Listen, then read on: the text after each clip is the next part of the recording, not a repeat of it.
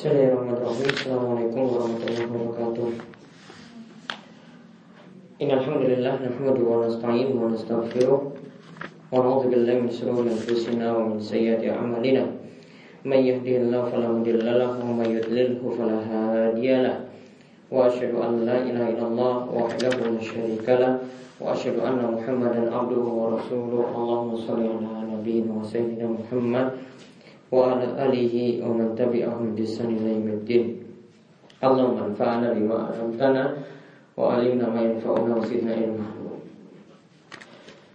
Baik, Alhamdulillah ya, para awal sekalian semoga selalu dirahmati dan diberkahi oleh Allah Subhanahu Wa Taala. Kali ini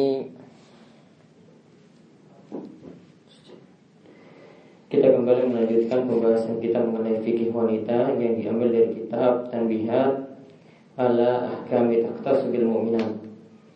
Kita masih seputar ya pada pembahasan fikih keluarga itu terakhir pembahasan kita tentang masalah masa iddah. Ya terakhir pembahasan kita tentang masa iddah di mana ini berkaitan dengan masalah perceraian ketika ada konflik dalam keluarga dan jalan sesuatunya adalah ketika itu dituntut untuk adanya perceraian. Maka kemarin sudah dijelaskan tentang masa iddah. Iddah itu dibagi menjadi empat macam menurut Syekh Shalal Fauzan. Ada iddah untuk wanita hamil, yaitu sampai ia melahirkan. Kemudian ada iddah untuk wanita yang masih mengalami haid yaitu selama tiga kuruk salah satu kuruk dan menurut Syekh Fauzan yang namanya tiga kuruk ini adalah tiga kali haid. Yang namanya tiga kali kuruk ini adalah tiga kali haid. Kemudian yang ketiga yaitu untuk wanita yang tidak mengalami haid. Bisa jadi masih kecil dan bisa jadi juga sudah menopause maka untuk hitungan masa idahnya yaitu selama tiga bulan yaitu tiga bulan hijriah. Kemudian yang terakhir untuk wanita yang ditinggal mati suami maka masa idahnya adalah selama arba'ata ashhurin wa ashra sebagaimana disebutkan dalam surat Al-Baqarah ayat 234 yaitu selama 4 bulan 10 hari. Selama 4 bulan 10 hari. Termasuk juga uh, namun tidak termasuk di sini wanita hamil yang ditinggal mati suaminya. Wanita hamil yang ditinggal mati suaminya tetap masa idahnya adalah sampai wanita tersebut melahirkan. Sekarang para awal sekalian kita melanjutkan pembahasan tentang hukum wanita yang mengalami masa iddah apa saja larangan-larangan yang tidak boleh ada pada wanita tersebut yaitu wanita yang sudah diceraikan atau sudah dikatakan talak. Yang jelas di sini dia masih dalam masa iddahnya. Ya masih dalam masa iddahnya. Dikatakan oleh Shalal Fauzan yang pertama dibahas adalah tentang hukum mengkhidbah atau melamar wanita yang masih dalam masa iddah. Sekarang masa melamarnya masalah melamarnya apakah dibolehkan wanita yang mengalami masa iddah yang masih berada dalam masa iddah itu dilamar, maka di sini para ulama itu jelaskan e, dibagi menjadi dua. Yang pertama ada wanita yang masih dalam masa iddah di mana iddahnya itu masih boleh rujuk. Di mana iddahnya itu masih boleh rujuk. Assalamualaikum kalau iddahnya masih boleh rujuk, maka di sini diharamkan ya untuk masa iddah yang masih boleh rujuk itu ketika ditalak satu dan ditalak dua. Ya, ingat baik-baik, ya kesempatan talak itu cuma tiga kali, talak satu dan talak dua itu masih boleh rujuk. Dikatakan rujuk itu berarti masih dalam masa iddah. Nah, jika wanita seperti ini dia masih dalam masa iddah dan masih boleh untuk dirujuk, maka diharamkan baginya untuk dikhidbah, yaitu dilamar oleh laki-laki lain, baik lamarannya itu secara tasrih dengan tegas ataupun dengan ta'rif. Yaitu yang dimaksudkan dengan ta'rif di sini adalah bukan kata tegas. Kenapa wanita yang masih dalam masa iddah, iddahnya itu masih boleh rujuk kok tidak boleh dilamar? Karena di sini ingat yang namanya wanita yang seperti itu masih sebagai istri. Wanita yang masih dalam masa iddah itu masih sebagai istri. Fala yajuzu li ahadin maka tidak boleh bagi seorang pun untuk melamar wanita tersebut. Karena ini masih istri dari laki-laki, ya, yaitu masih istri dari suaminya. Maka selama masa iddah dia masih jadi istri dari suaminya tadi. Jadi tetap ya ketika itu masih dalam satu rumah, ya kemudian tetap uh, nanti masih ada kata-kata rujuk, ya. Namun ketika itu sudah ada kata-kata talak, tinggal menunggu saja masa idahnya itu selesai atau mungkin suaminya itu mau rujuk ketika itu. Intinya dia masih jadi seorang istri, jadi seorang suami. Maka ketika itu tidak boleh sama sekali dilamar oleh laki-laki lain. Sedangkan yang kedua untuk wanita yang mengalami masa iddah dan iddahnya tidak ada lagi rujuk. Yang di sini adalah iddah untuk wanita yang sudah ditalak tiga misalnya. Maka untuk seperti itu diharamkan. Diharamkan wanita tersebut dilamar dengan kata-kata tegas saya ingin menikahi kamu. Itu tidak boleh. Namun dengan kata ta'arid dengan kata-kata ta'arid itu boleh. Artinya kata-kata ta'arid di sini seperti yang dijelaskan oleh Syekh Fauzan dengan kata-kata yang tidak tegas. Misalnya dia bukan tujuannya untuk ingin menikahi wanita itu namun dia cuma katakan ini fi mislika la rahibun. Misalnya dia katakan pada seorang wanita, aku itu juga suka kepada wanita yang semisal denganmu. Ya, aku suka dengan wanita yang semisal denganmu, setipe denganmu. Artinya tidak ada kata-kata di situ saya ingin menikahimu, saya uh, nanti masa idahmu selesai saya ingin menikahimu tidak. Namun dia cuma menggunakan kata-kata ta'rid. Ta'rid itu seperti tadi, bukan kata-kata tegas. Ini sebagaimana yang Allah Subhanahu wa taala firmankan, wala junaha alaikum bihi min khidbatin nisa.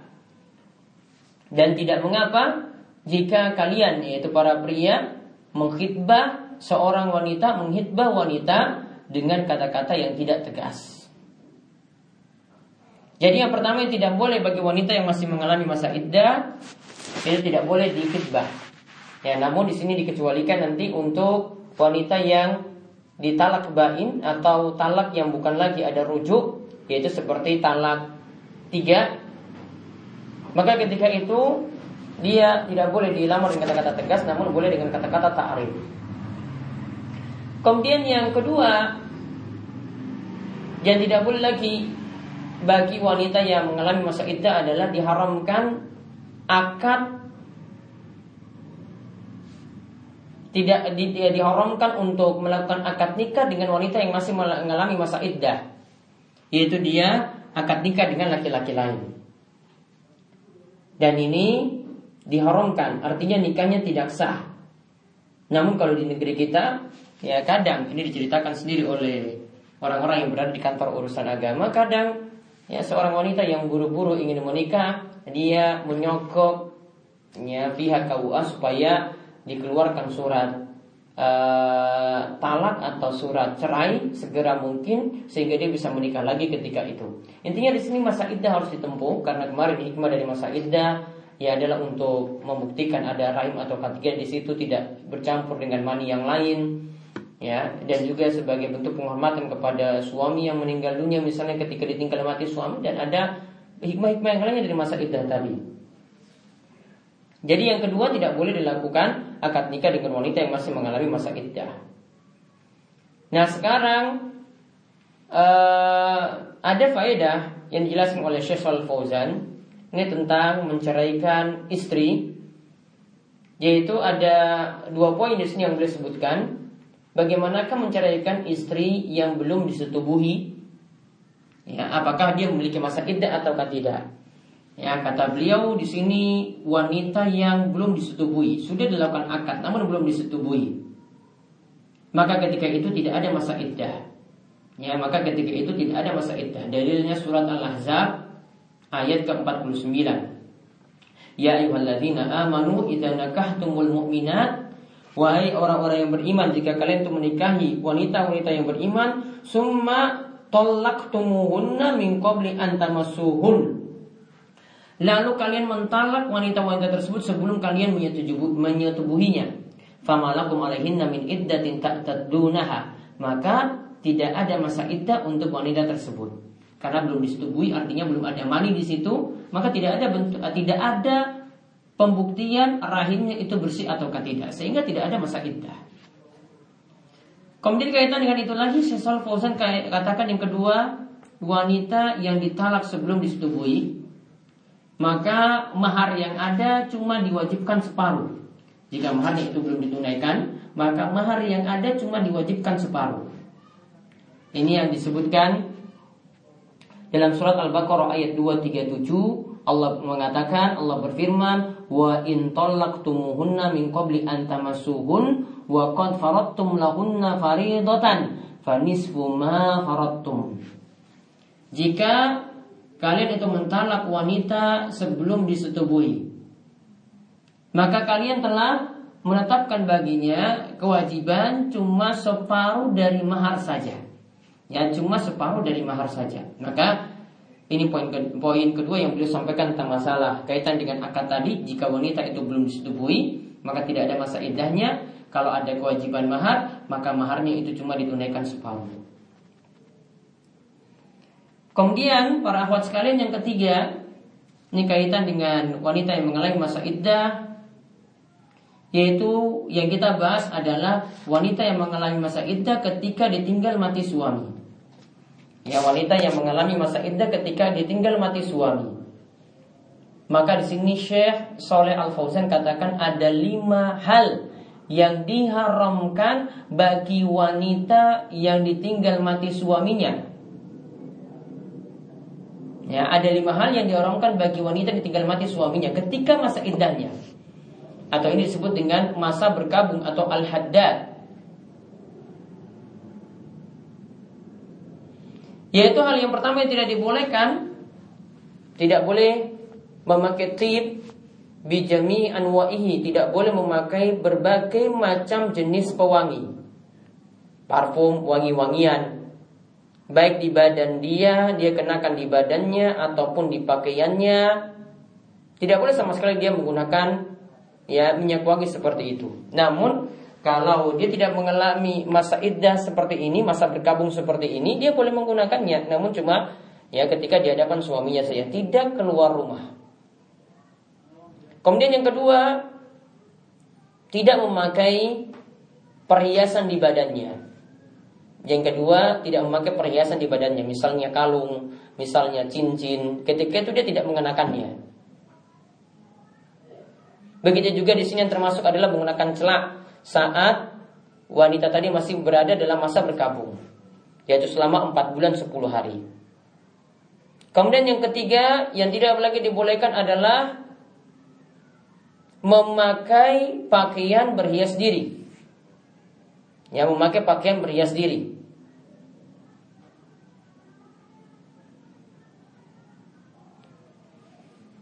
Jadi dia menghindari pakaian semacam itu uh, dan untuk patokan warnanya tidak ditetapkan. Pokoknya wanita yang masih mengalami masa berkabung dia menghindari pakaian semacam itu. Kemudian yang keempat kata Syekh dilarang menggunakan lafsul hulli bi jami'an hatta khatam. Yaitu dilarang menggunakan perhiasan seluruh jenis perhiasan kalau tadi pada badannya namun di sini seluruh jenis perhiasan termasuk juga cincin maka ketika itu dicopot ketika masih dalam masa berkabung tadi.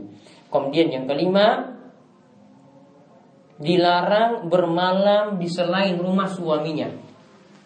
Ya, dilarang bermalam di, uh, di selain rumah suaminya kecuali ada alasan syar'i ketika itu dia boleh keluar dari rumah suami. Jadi selama 4 bulan 10 hari dalam masa berkabung tadi dia tidak boleh keluar dari rumah suaminya. Maka di sini kata Syaikhul Fauzan tidak boleh cuma alasan untuk mengunjungi orang sakit. Tidak boleh juga dia berziarah, berkunjung ke teman-temannya atau kerabatnya. Tidak boleh juga, namun di sini masih dibolehkan. Ini dilakukan di siang hari kalau punya hajat yang darurat.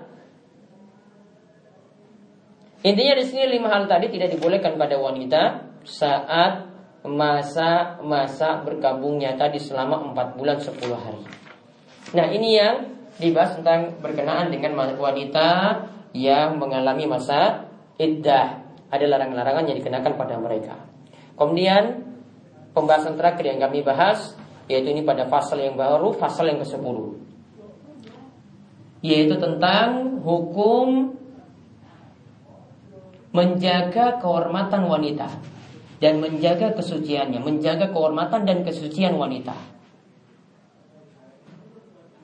Ada dua hal di sini yang saya sampaikan untuk kesempatan kali ini. Nanti yang lainnya nanti akan kita bahas, insya Allah pada pertemuan berikutnya. Yaitu yang pertama kata si Fauzan wanita itu diperintahkan untuk menundukkan pandangan ya menundukkan pandangan sebagaimana pria juga diperintahkan untuk menundukkan pandangan dan juga mereka diperintahkan untuk menjaga kemaluan mereka.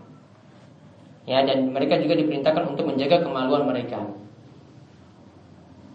Jadi perintahnya ini sama, laki-laki diperintahkan untuk menundukkan pandangan dari wanita, gitu juga wanita diperintahkan juga untuk menundukkan pandangan dari laki-laki. Dalilnya adalah firman Allah surat An-Nur ayat 30 31, "Qul lil mu'minina yaghuddu min absarihim wa yahfazu furujahum."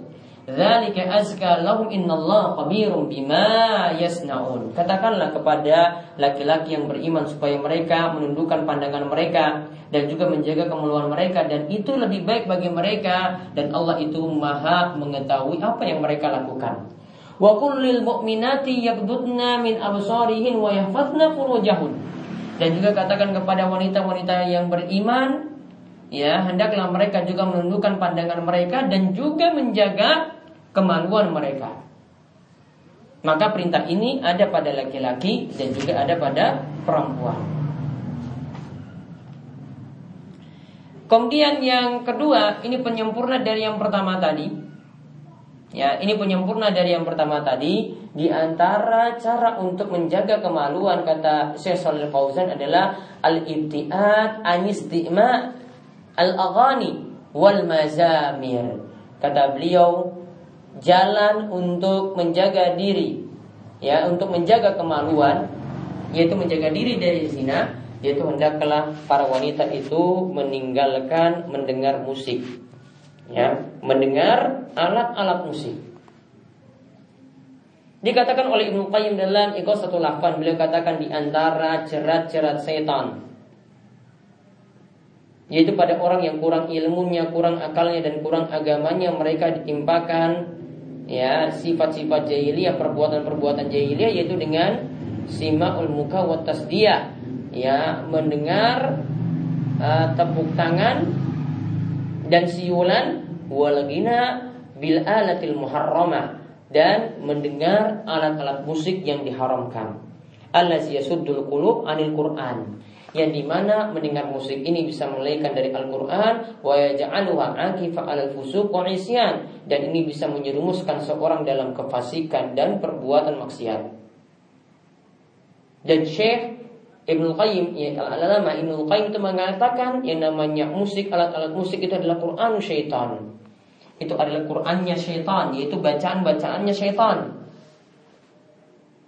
dan itu menghalangi seseorang dari Allah Subhanahu wa taala. Dan di sini intinya yang beliau katakan selanjutnya wa huwa ruqyatul liwat wa zina.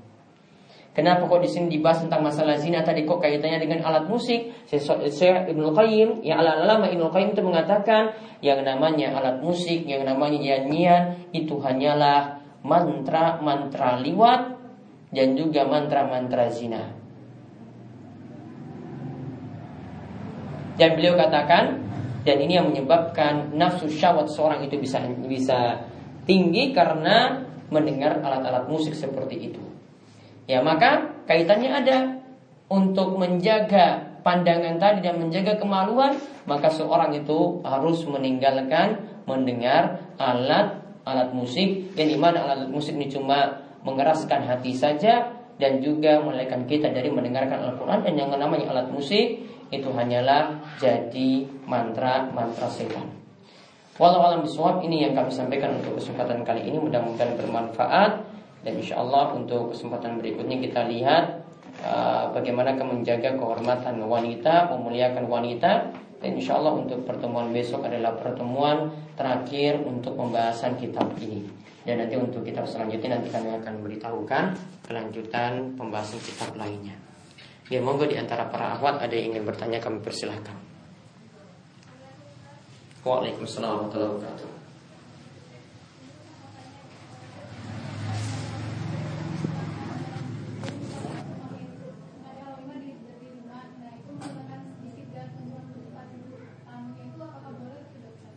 Coba diulang tadi ada kendaraan.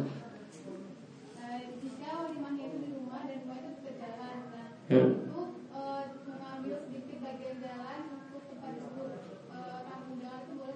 Baik. Apakah boleh mengambil seperti itu? Maka di sini dilihat uh, yang namanya doror, seperti kata Nabi SAW, la doror wala dirar. Ya, janganlah kalian itu mendatangkan bahaya yang kalian itu mendapatkan untung ataukah janganlah kalian mendatangkan bahaya yang kalian tidak mendapatkan untung apa-apa. Hadis ini maknanya demikian. Maka di situ dilihat apakah memudaratkan orang-orang yang lewat ataukah tidak. Ya ketika meletakkan kursi semacam itu. Namun kalau itu ada izin dari pihak dusun atau pihak desa atau uh, aparat yang ada di situ ada izin maka insya Allah tidak ada masalah ya karena kadang di sebagian tempat butuh untuk menggunakan jalan semacam itu karena terbatasnya lahan untuk acara-acara besar semacam tadi. Jadi baik yang minta izin ya jangan langsung memakai fasilitas umum yang ada. Allah Ada lagi? Ya.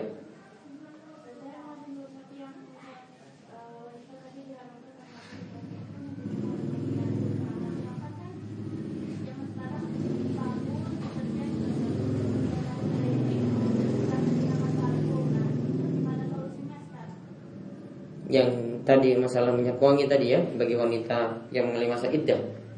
Ya. Jadi yang dimaksudkan di sini memakai wangi-wangian yang tujuannya ya dia baunya tercium dari luar yaitu asalnya larangan tadi. Karena larangan seperti ini nanti e, menimbulkan doror bagi laki-laki yang menciumnya. Ya dan juga membuat laki-laki itu e, tergoda dengan keadaan wanita semacam itu. Namun kalau sabun ya insya Allah tidak seperti tadi ya wanginya itu bukan wangi yang mencolok keluar e, begitu juga dengan hal-hal yang lainnya dengan catatan tadi tidak baunya itu mencolok keluar maka tidak masalah untuk digunakan. Ya, yang masalah di sini ya sebagaimana ilah atau sebab dari hadis larangan tadi Ya, kita melihat dari hadis-hadis yang lainnya juga seperti Nabi SAW itu mengatakan jika seorang wanita itu memakai wangi-wangian maka katakan bahwa wanita tersebut adalah wanita pezina. Maka anggapannya tadi ya baunya tercium keluar. Berarti kalau baunya tidak tercium keluar cuma untuk menghilangkan bau badan saja tanpa fungsinya seperti parfum yang wangi yang orang-orang bisa cium dari jarak yang jauh atau dari jarak dekat tahu ini dia memakai minyak wangi maka tidak ada masalah. Allah Jadi kalau sabun ya Insya Allah tidak seperti itu tujuannya. Ada lagi yang lain? Ya.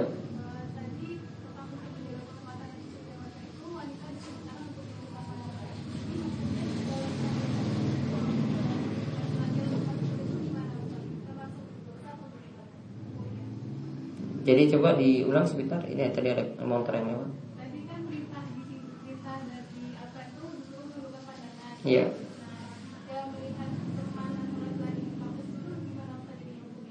Baik.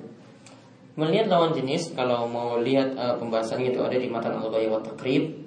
Uh, beberapa alasan itu dibolehkan untuk memandang lawan jenis. Ya misalnya uh, kata Al-Qadi Abu Suja dalam masalah melamar. Itu dibolehkan. Ya, kemudian dalam masalah beliau masih menyinggung juga tentang masalah pengajaran. Ya, itu juga masih dibolehkan. Namun ini disebutkan oleh Profesor Dr. Mustafa Al-Bugho ketika menjelaskan dalam kitab Al-Fiqh Al-Manhaji. Kemudian juga yang masih dibolehkan yaitu dalam transaksi muamalah atau jual beli dan juga persaksian. Mungkin juga yang masih dibolehkan itu tatkala berobat dengan catatan tidak ada dokter yang sejenis dan begitu juga tidak ada dokter yang non muslim yang sejenis. Ya dia terpaksa berobat pada dokter yang lawan jenis. Ya intinya kalau ada tujuan, ada maslahat maka dibolehkan namun cuma sekadarnya saja. Sedangkan jika tidak ada tujuan maka tetap perintah menundukkan pandangan tadi tetap ada. Ada lagi yang lainnya?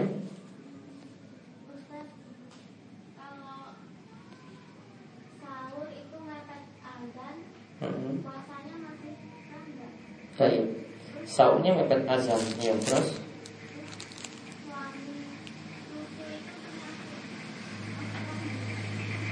Suami Suami apa tadi? Suami susu Suami cucu Berarti cucu kita punya suami Ya, berarti eh, ini ada ada cucunya, kemudian ada suaminya. Walau itu masih dalam istilah menantu. Ya, sedangkan tadi yang pertama tadi apa tadi? Oh, puasa mepet dengan waktu azan.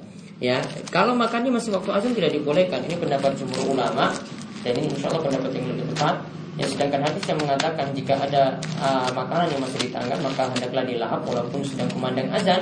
Ya, ini hadis yang para ulama kritisi dan juga ini bertentangan dengan hadis-hadis sahih yang lainnya. Intinya hadis tersebut diamalkan untuk azan yang tidak tepat waktu. Namun kalau azannya tepat waktu, maka azan berkumandang maka makan sudah berhenti, aktivitas makan sudah berhenti, minum sudah berhenti, semuanya sudah berhenti ketika itu. Kemudian terakhir ada lagi? Ada Ustaz. Ya. Uh, jadi ini Ustaz di kelas anak itu ada yang mau, mau apa? mengucapkan ulang tahun itu Ustaz. Hmm, milat apa ulang tahun? Ulang tahun ke temennya gitu. Nah, terus? Jadi dia itu memakai video terus merekam teman-temannya kayak gitu untuk mengucapkan selamat ulang tahun. Hmm, terus? anak itu diminta nah anak itu tidak mau kan. Hmm. Terus bilangnya ini sudah kalau nggak mau ucapkan saja tiga kata tentang teman anak kayak gitu nah terus akhirnya anak mengucapkan kan eh, dia dia itu menyenangkan orang yang dia itu Hmm. pintar itu ucapkan Iya. tiga, itu boleh Ustaz.